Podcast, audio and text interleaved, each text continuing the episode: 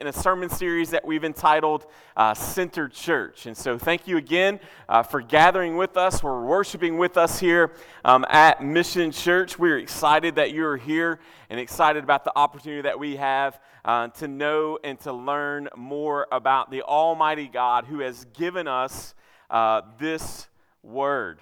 Um, when we look inside the book of Second Timothy, even over the last several weeks, uh, we've seen this contrast in people resting within the church. Um, that there are only really two types of people in the world that there are the saved and that there are the unsaved. You can't kind of be a Christian. Either you are or you aren't. And resting within inside of the church, that there are those very people some are true believers. They have truly been saved by Jesus, that his sovereign grace has been laid upon them, that the righteousness of Christ has been imputed to them. That's a theological word meaning given over to them, placed inside of them. And in contrast to that, there are those who are masquerading around as Christians within the church. Uh, they're false teachers, and they can be found from pulpits to pews. And, and they like to gossip and slander. They like to use God's word and twist it to accomplish their own uh, missions and goals. Uh, they like to lead people astray. They like to use either their charisma or their uh, ability to use words well in order to manipulate people within the church, leading them astray away from Jesus, away from their leadership, causing great division within the church.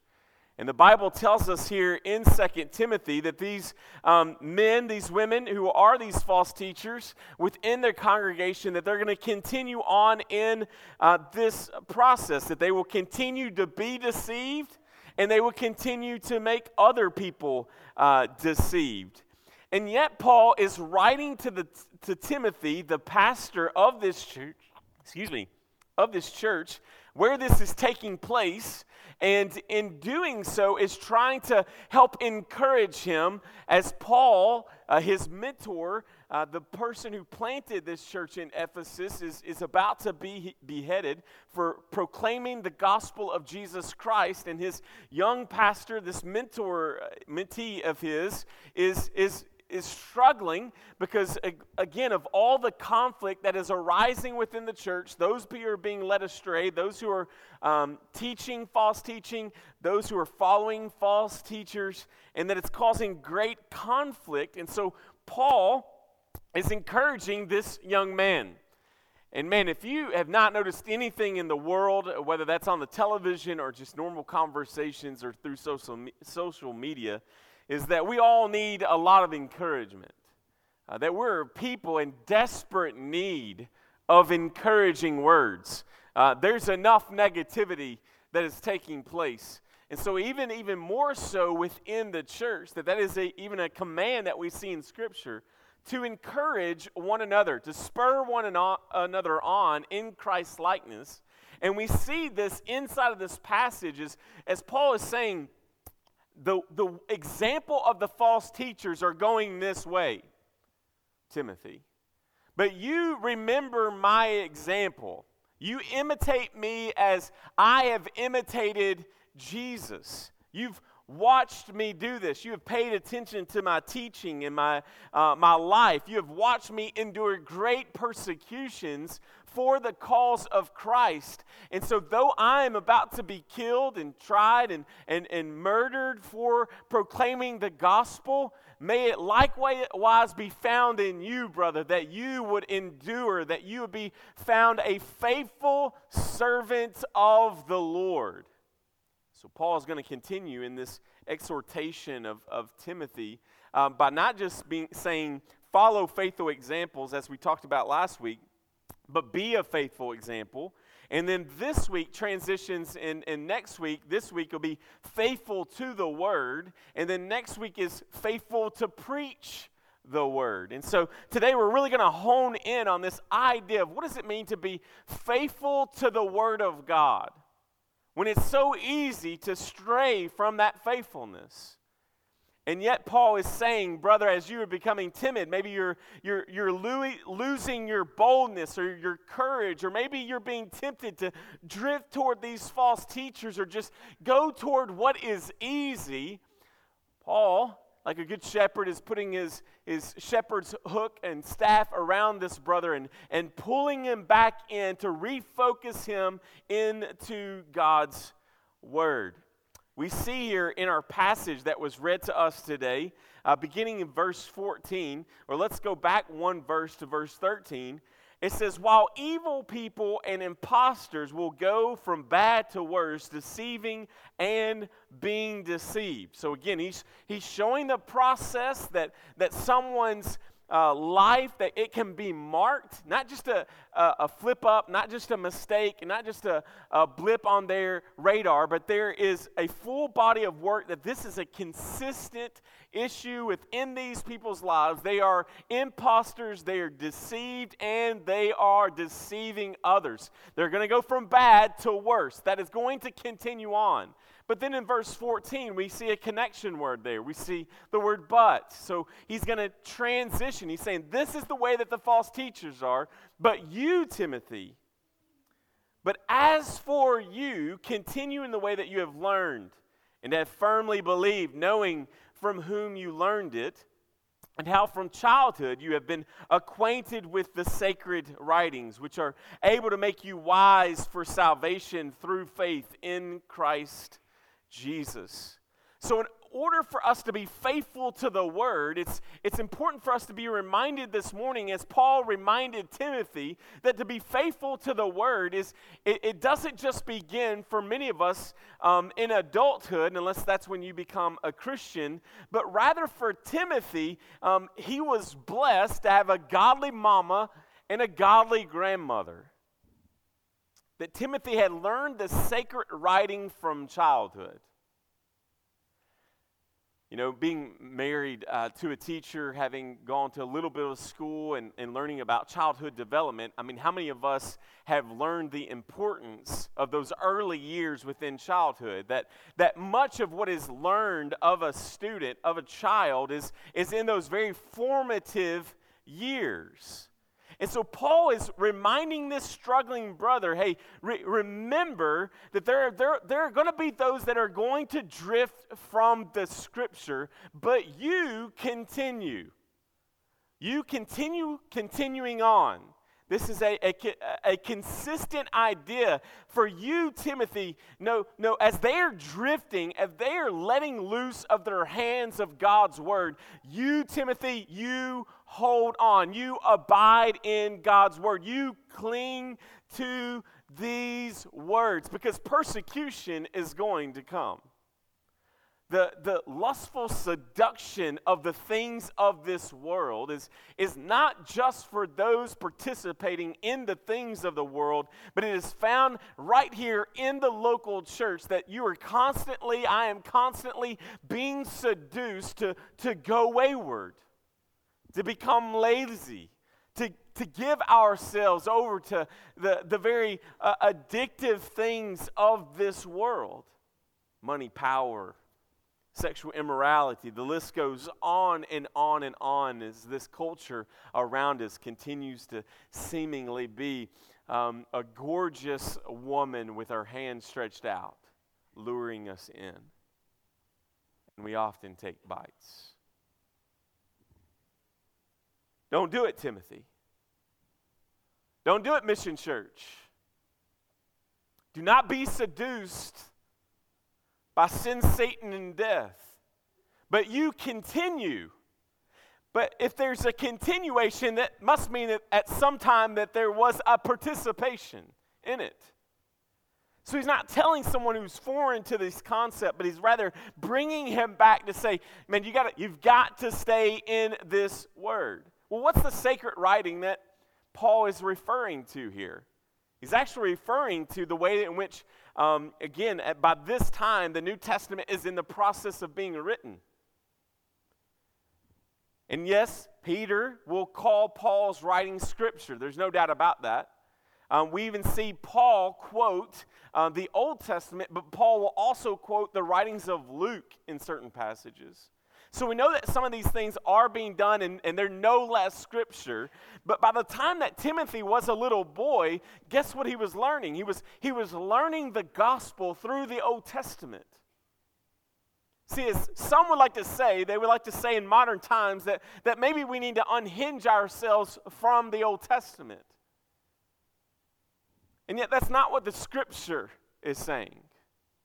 The scripture is saying, no, for this man, before the New Testament was ever even completed, and this Bible was canoniza- the canonization of scripture that we have in our hands today. No, the, the Word of God, the Old Testament, memorized by, by many Jews or large sections of it memorized, was being pumped from a faithful grandmother and a faithful mom into this young boy, and every page pointing to the person and work of Jesus. And there was great hope in this. When Paul says in 1 Corinthians chapter 15 verse 3 through 4, and Christ died for our sins, he was buried and raised from the dead according to the scriptures. The scriptures scriptures mentioned here primarily are the scriptures of the Old Testament pointing toward the person and work of Jesus. See, brothers and sisters, we don't just need the red letters. We need all the letters.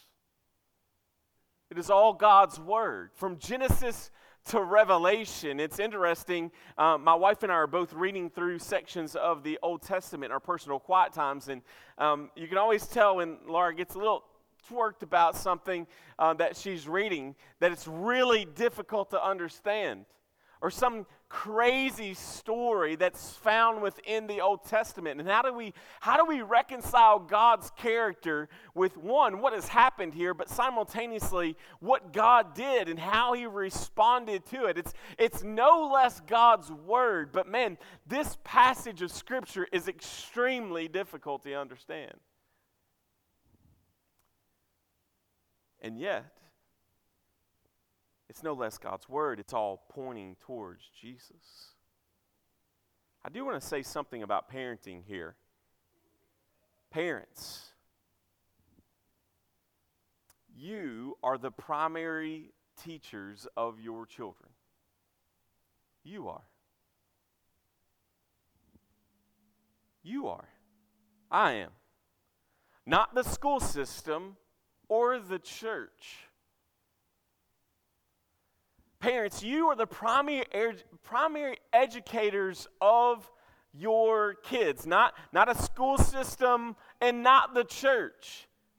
See, if, you, if your children, brothers and sisters, parents, that if you're inside this room right now, if your child needs to be gospeled, the first line of defense is not you calling up the pastor to say, I need you to gospel my kid. But rather, it's you sitting down with your kid and gospeling your own child.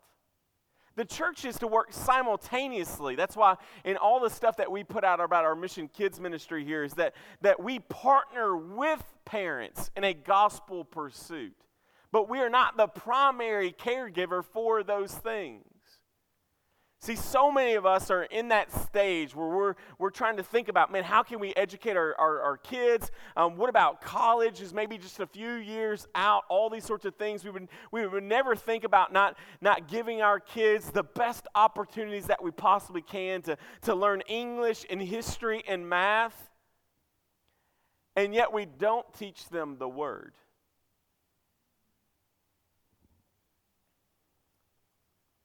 We don't teach them the word. And parents, that's that's not their fault. That's our fault.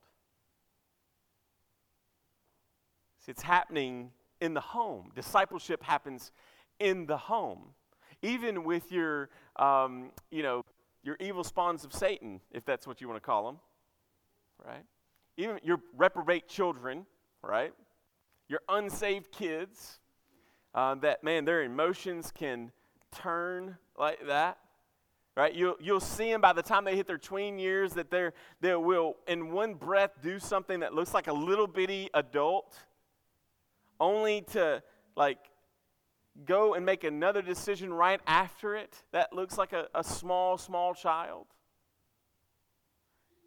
But all of these things, in regards to what Paul is saying to Timothy, we get this, this great picture of what it must have been like. It's believed that Timothy's dad was probably a, a Greek and not a Christian. And yet, what happened was, is that ideal? No. But, but mom and grandma didn't step back because daddy wasn't in the pre- picture pastoring their kids. No, they stepped in even more to teach this young Timothy the Word of God. It was that valuable to them. More than sitting around a television set, more than doing anything in your family, more importantly than the family meal around the table, is the family time around the Bible. It's teaching them those things. It's teaching them how to wield the Word of God. And, and confessionally, I, I, I want you to know, and maybe, maybe I'm, I'm wrong at this, I, I don't think I am. But, and, and I, could, I, could be, I could be classified as being hard on my kids. But one of the reasons why is, is because in the last days, as Timothy tells us.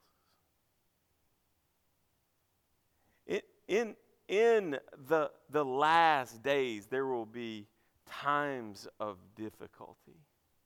There will be people who will be lovers of self and lovers of money, proud and arrogant, abusive, disobedient to their parents, ungrateful, unholy, heartless, unappeasable, slanderous, without self control, brutal, not loving good, treacherous, reckless, swollen with conceit, lovers of pleasure rather than lovers of God, having the appearance of godliness, but denying its power. Avoid such people. Brothers and sisters, even if your child is yet to be converted, the, the, the world is a tough place to live in. And the easiest thing that we can do as parents is just passively allow for what our, our kids, our students to, to do whatever they want to do. But I'm not thinking about how my decisions are affecting um, a 14 year old and a 15 year old right now. I'm thinking, Lord, by your grace, I want to be a faithful parent to them so that when they are out there in the real world outside of the, the covering of the banner of their fatherly love, but when they are out there living on this in their world and everything is going to come against them, and probably even more so than it came against me as a kid, and the decisions that they're going to have to make, and the, the ways that the culture is going to try to make them to waver to and fro and to give up convictions, is man, I, I want my daughter specifically to be able to stand and say, hey, hey, I know I'm being drifted. I'm being pulled to, to go this way. I'm being pulled to think uh, extremely liberally or to give over to sin, Satan, and death and the things that the, the gospel of this world is preaching. And yet I stand firm. My parents told me how to be persecuted, they told me how to suffer well, and they told me how to wield the word of God. And that's my aim. It's my aim. The most loving thing I can do is for 18 years protect my daughter's purity, teach her the Word of God, more importantly, love Jesus and love her mama well. And then lovedly tell her she needs to go. In Jesus' name. And you can come back occasionally, but call beforehand, right? I may be in but my robe, you know, I don't want you to just show up. right?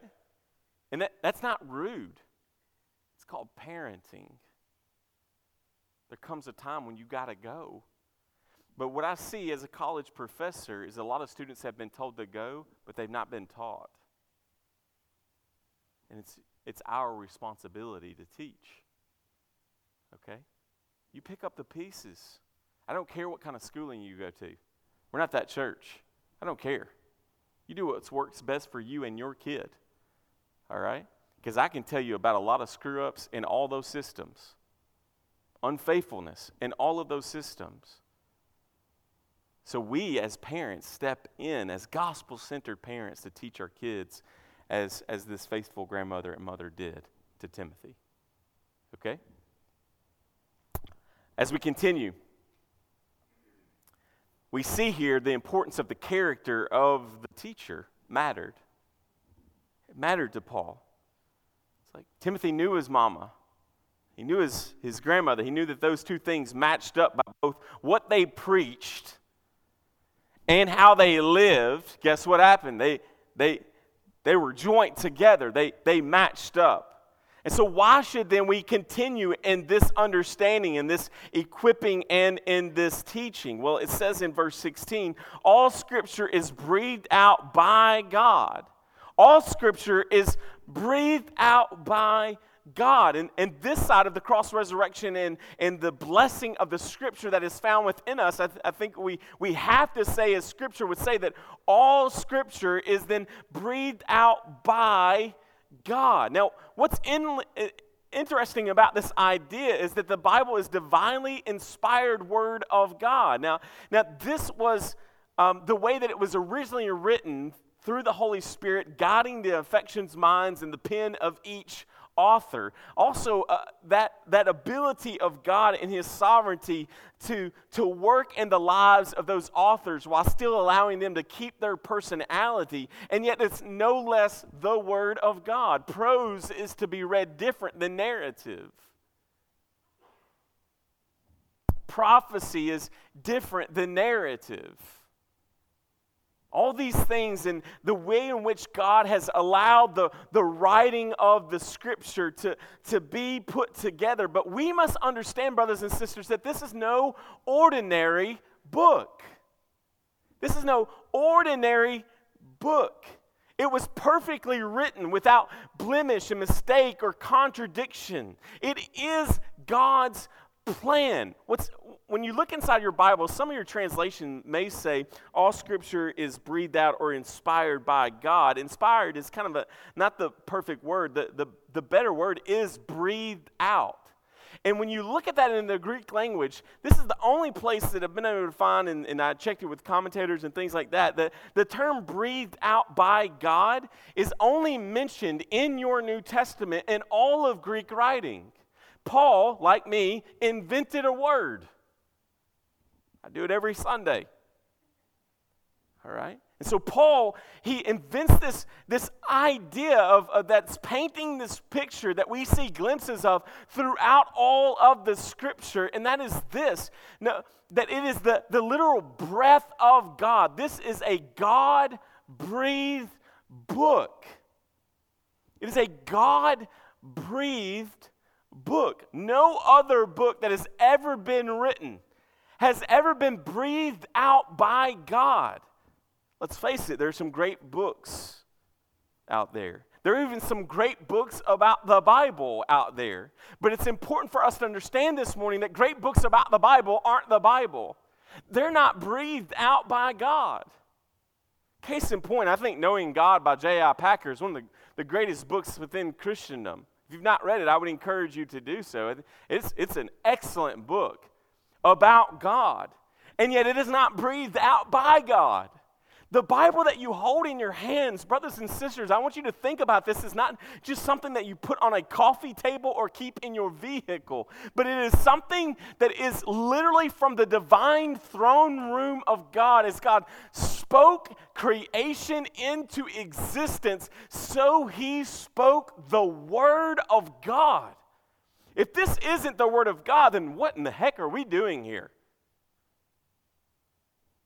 It's Sunday.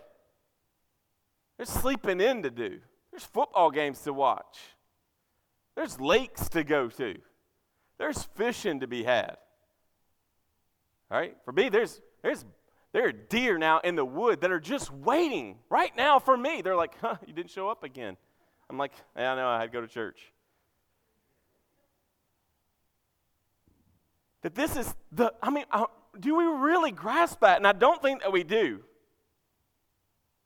Right now, in your hands, you hold the Word of God.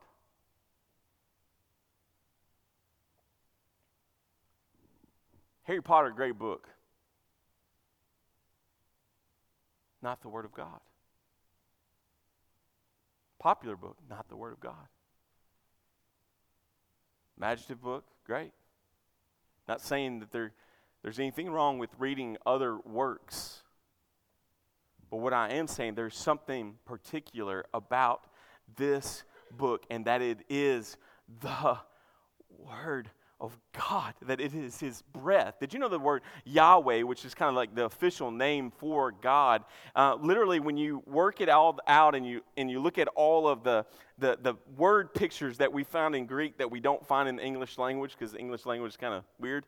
Um, but inside of the Greek language, that not only are there definitions, but there ten, there's a tendency for there always to be a word picture associated with it. And so when even you say the name Yah wait. It is the sound of breathing. That the very name of God carries with it the, the very breath of God. And he breathed here. He breathes the word. So deceptive to live in modern times. And I'm so thankful for great Christian books and great Christian authors, but wouldn't it be so such a plan by the enemy to convince Christians to spend more time reading books about the book than to read the book? What a deceptive plan. And yet we love to do it. God breathes the word out, and we take his breath in when we engage in the Word of God. God revealing God through the person and work in Jesus on every single page through the power of the Holy Spirit. The, the Scripture, brothers and sisters, is way more about God and who He is than who we are and what we should do. Can't tell you how many times I've had conversations about the Scripture with other people and start describing um, the God of the Scripture and it's as though I'm describing a foreign person to a professing believer. And it's because we don't know the word. In Matthew chapter 4, it says this Then Jesus was led up by the Spirit. This is during the temptation of Jesus in the wilderness. It says that Jesus was led up by the Spirit into the wilderness to be tempted by the devil. And after fasting 40 days and 40 nights, he was hungry. And the tempter came and said to him, If you are the Son of God, command these stones to become loaves of bread. But he answered, It is written, Man shall not live by bread alone, but by every word that comes from the mouth of God. And what an important reminder for Timothy. What an important reminder for us about the, the precious nature of the Word of God, that it was physically breathed out by God. And in that, that, that more important than just the consumption within our own guts, filling it with the, the foods of this world and God providing those, that even more than your next meal, what is way more important is your daily uh, taking in of the Word of God. It is better to starve from food and be gluttonous on the Word of God than to starve on the Word of God and be obese on the things of this world. We learn here that as Paul continues in this passage, and profitable for teaching, for reproof, for correction, and for training in righteousness, that the man of God may be complete, equipped for every good work. We see here several different aspects of looking at the Word of God, that it is profitable for teaching. What does that mean? That, that it provides the doctrine that we need. This is God. This is who man is, and this is what God does about man's condition. And ultimately, all of this is for God's glory. If you could think with me that, that the teaching here of doctrine is the placing of the guardrails for you and ours, our lives. He goes on to say reproof. That means it's bringing something to life. That, that, that, or it's bringing something to light. That, that if we have these guardrails of the doctrine that is provided for us by the scripture, that if, if it comes to a person that is needing reproof, that means that they have gotten off the track.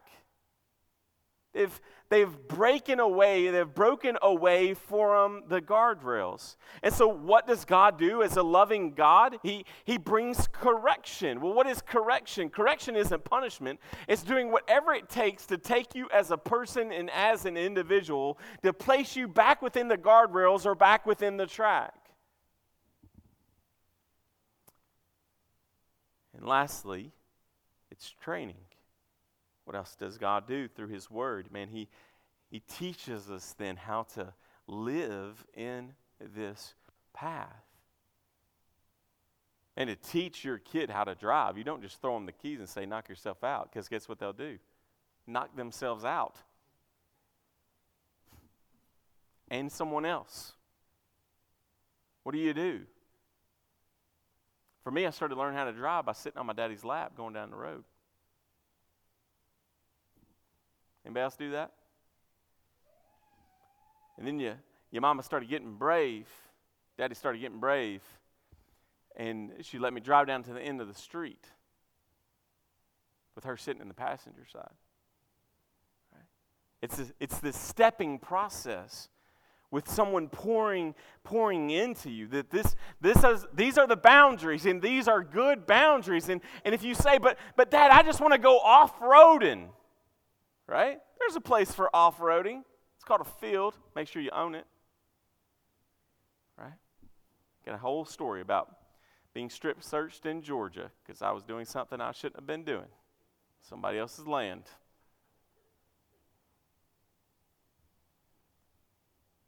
These boundaries are good. They're, they're there for you. They're, they're profitable for you. And so if you begin to wane, what, what does dad or mom do? They're like, hey, you got to straighten it up, right? Brake, brake, brake, brake, brake, brake. Red lights, red light, red light. There's a red light. Slow down, slow down, right? I mean, you're constantly redirecting. Why? Because you're looking out for safety. And so is the Word of God. We have many today who say they believe in the inspiration of Scripture but deny their belief by their practices. That they believe. This is the, this is the Word of God. And yet, when you look at the practices of their life, the character of their lives, I know really smart people of which their character does not match the intellect of their biblical knowledge.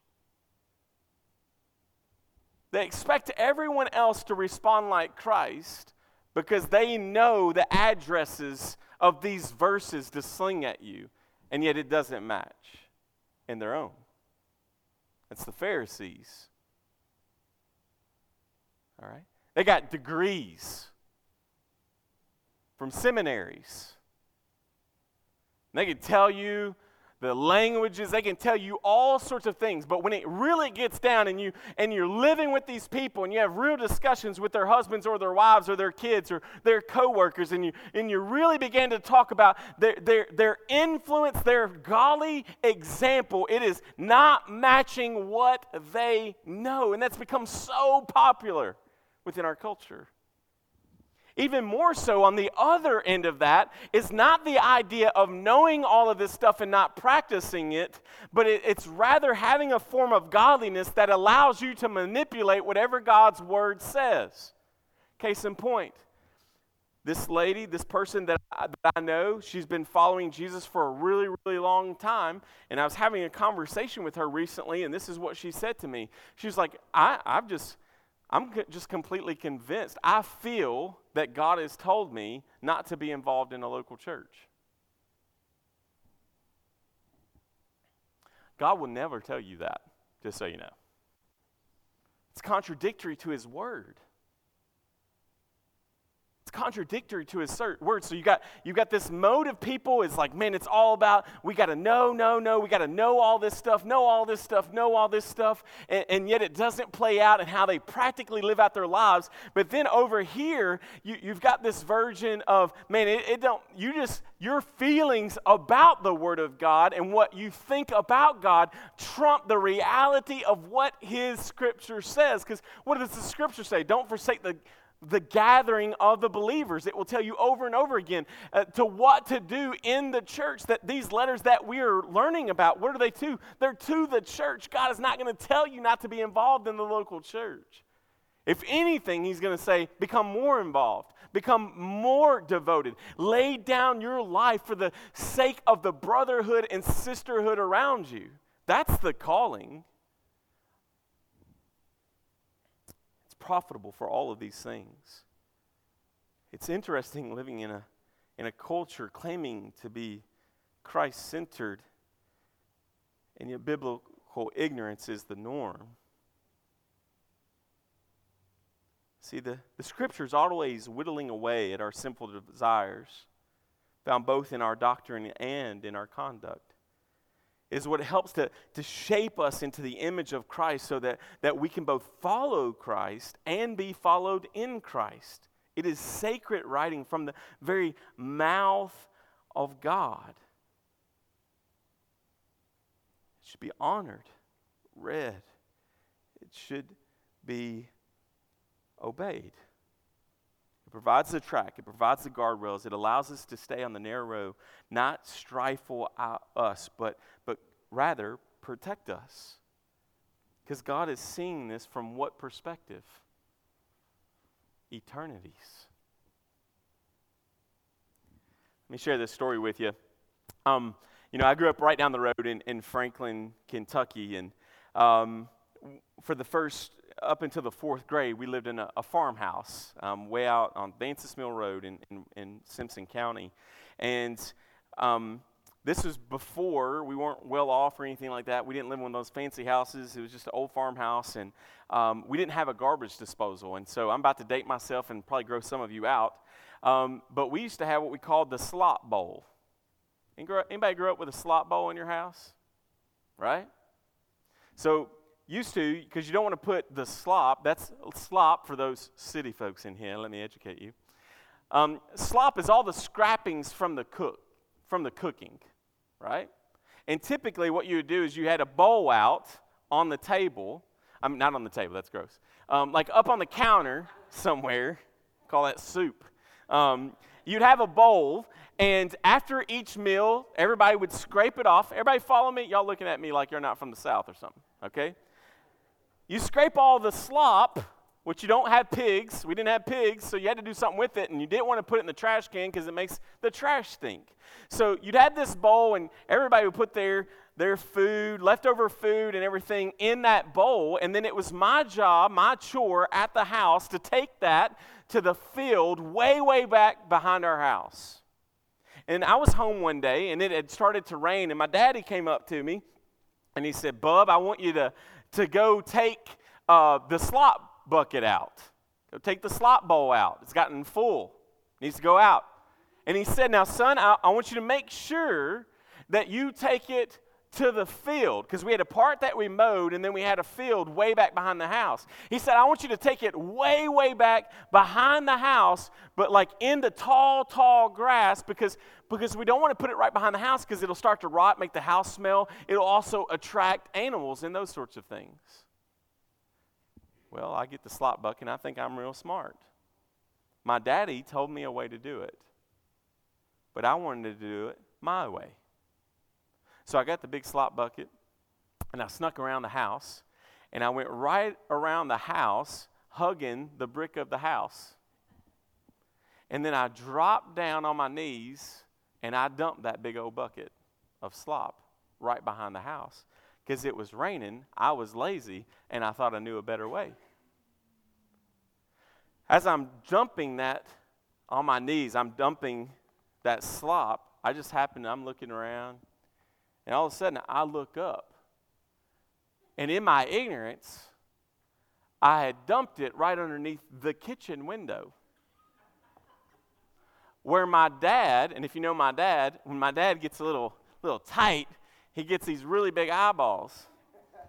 And so I look up in the kitchen window, my dad's like, So I grab the bucket and I go inside. I'm about to be beat down in the name of Jesus. I go in there, and of course, my daddy, like God in the garden, Where y'all at? Like he didn't know.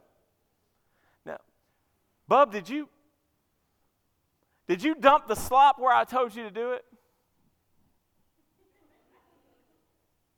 Because why did I? I didn't lie to him because why? I, I knew it was going to make it worse if I did. I, I was caught. You ever been caught before? Some of y'all been caught together. I've seen the pictures.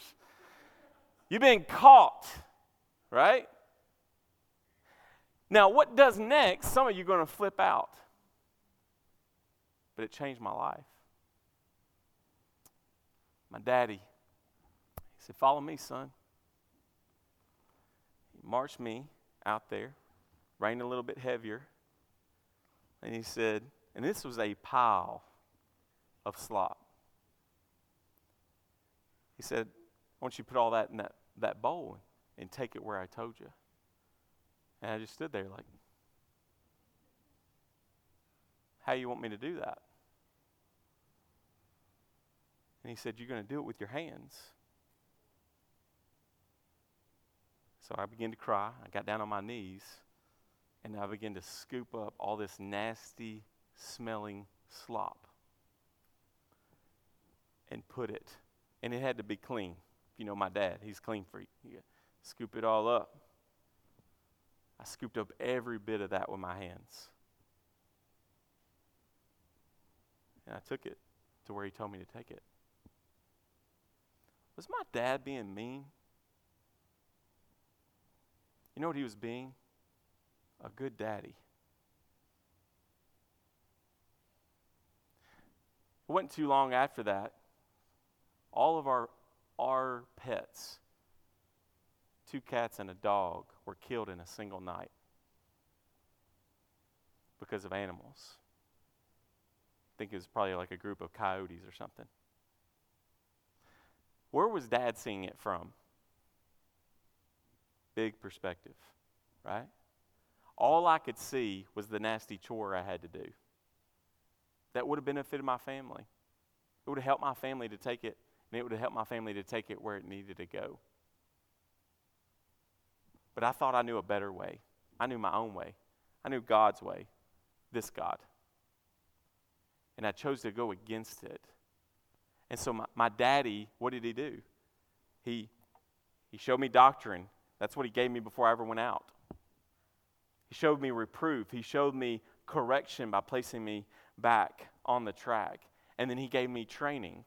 And you know what I never did again? Dump the slop bucket behind the house. I did not want to live through that again.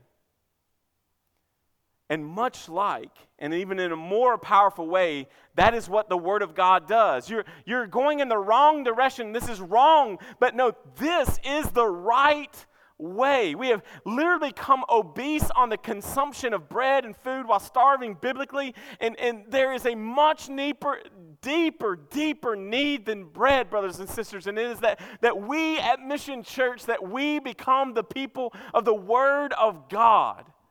We live in a culture that is consumed with Christian culture and spirituality, spirituality and let, let us all con- be convinced of this, though. We're, we're consumed with those things, and yet we are bored with God. We're consumed with Christian goods and services, and yet we are bored with God. Nothing tries to lead you more away and astray. We all got the ADD when we sit down to read the Bible, don't we? Nothing comes to us more. Even people who don't make lists, when they sit down to actually read the Bible, begin to start making a list of all the things that they need to get accomplished that day.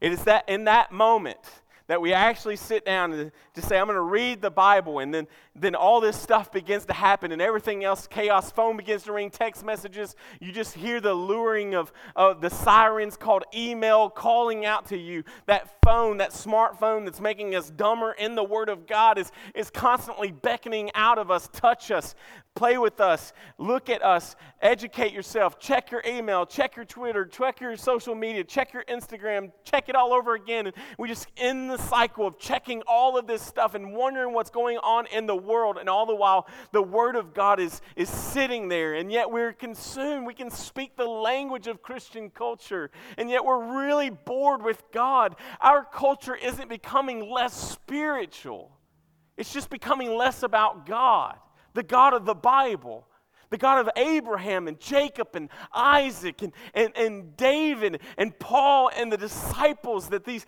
men and women like Ruth and, and Esther and, and just all, all of these faithful men and women of God who died for the very book that is in front of you because they, they believed in the example and the person and work of Jesus, that really this is the Word of God. And if we believed it more than anything else, we would want to be in it every day of our lives.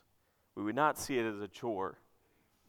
We would see it as a joy. Every time I travel, my kids and my wife, they bless me with daily cards. Read on day one, read on day two.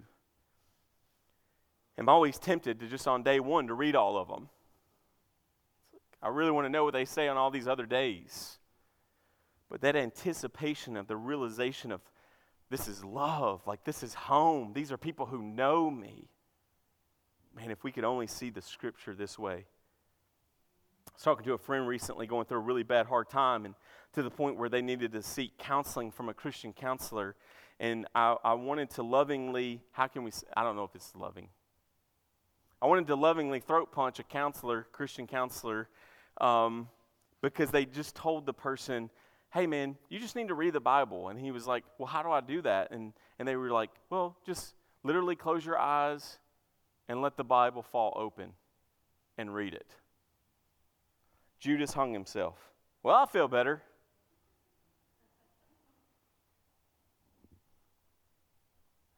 Brothers and sisters, God isn't calling us simply to read the Bible, He is calling us to study Him.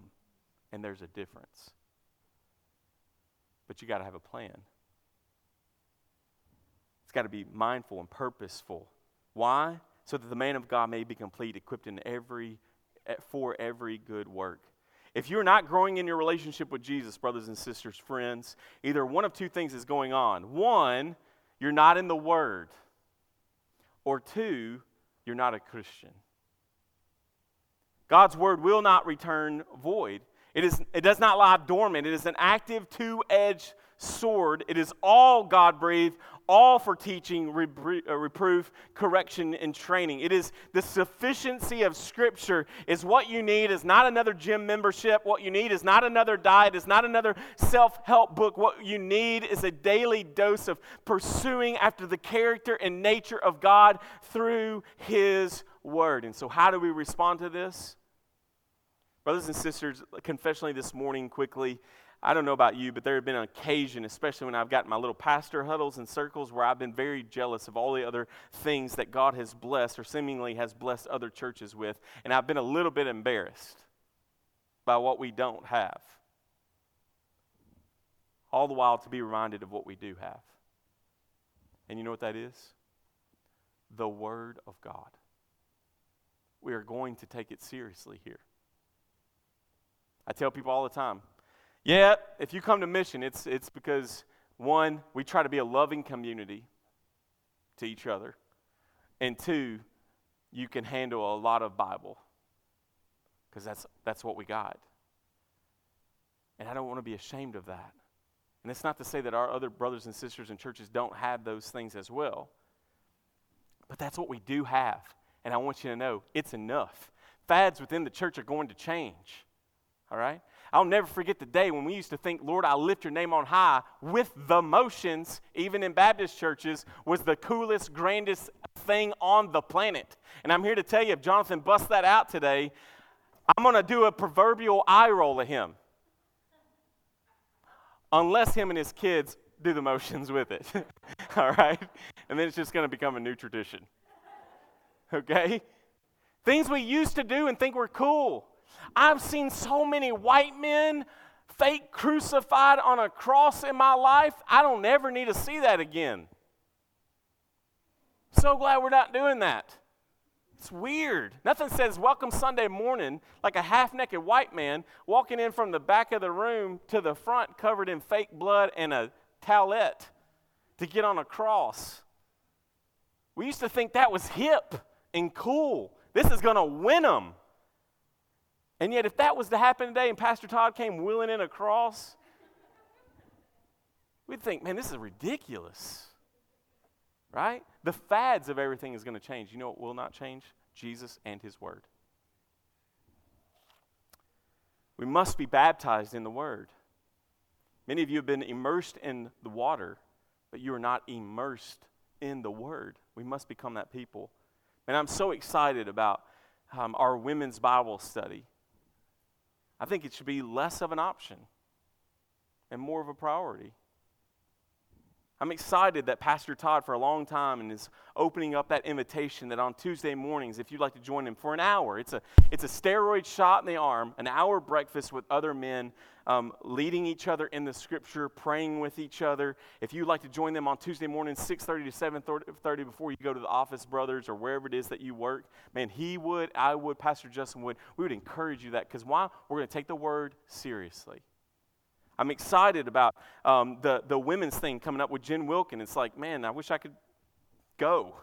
I'm jealous of you ladies coming up here in a few weeks that you're going to go study the Word from a woman of God who really knows the Bible so excited about the Theology for Women workshop that's coming up in November for our ladies to go away with. And, brothers, we need to be good fathers taking care of our kids. We don't babysit, it's called being a dad. And we take care of our kids so that our wives can go and learn theology. I'm so excited about that. I'm excited about our, our monthly men's meeting that's going to be taking place, my discipleship group. If you're interested in, in wanting to be discipled, the craziness and of schedules and all that sort of stuff is I'm trying to hone it all in. I'm going to give, I'll give as many hours as long as you want to stay on those nights of discipling the men that come to that. First one's coming up, I think September the 19th. If you want more information about any of these things I've mentioned, you can come see me. You can come see Pastor Todd, Pastor Justin. You can see uh, Nikki Kohler. Um, you can see all the people that are involved with these different things to learn how that you can be involved. I want you to get this. We must both have a private, daily dose of God's Word, but we also need a public one. And that can be one on one or one on group okay? But it needs to happen. We've got to become serious about God's word. We must fight the drift of being content with spiritual milk while God has given us so much more about himself. We must become devoted to the private, uh, like I said, the private and public study of God's word. And, and this, lastly, there is no replacement for consistent daily study of God's word. Why, though? It's not as an evil taskmaster. It is because our God, Abba, Father, knows best. And He's watching. And He's trying to teach. He's saying, Man, this is best for you. This is best for my glory. This is best for our church family. These are the things that you, I want you to know me. I mean, think about that. Be humble for a moment. The God of the universe is wanting to know His kids. He is not an absent father. He is not an absent father. Wants to know you, and He wants you to know Him. So let's become serious about God's Word.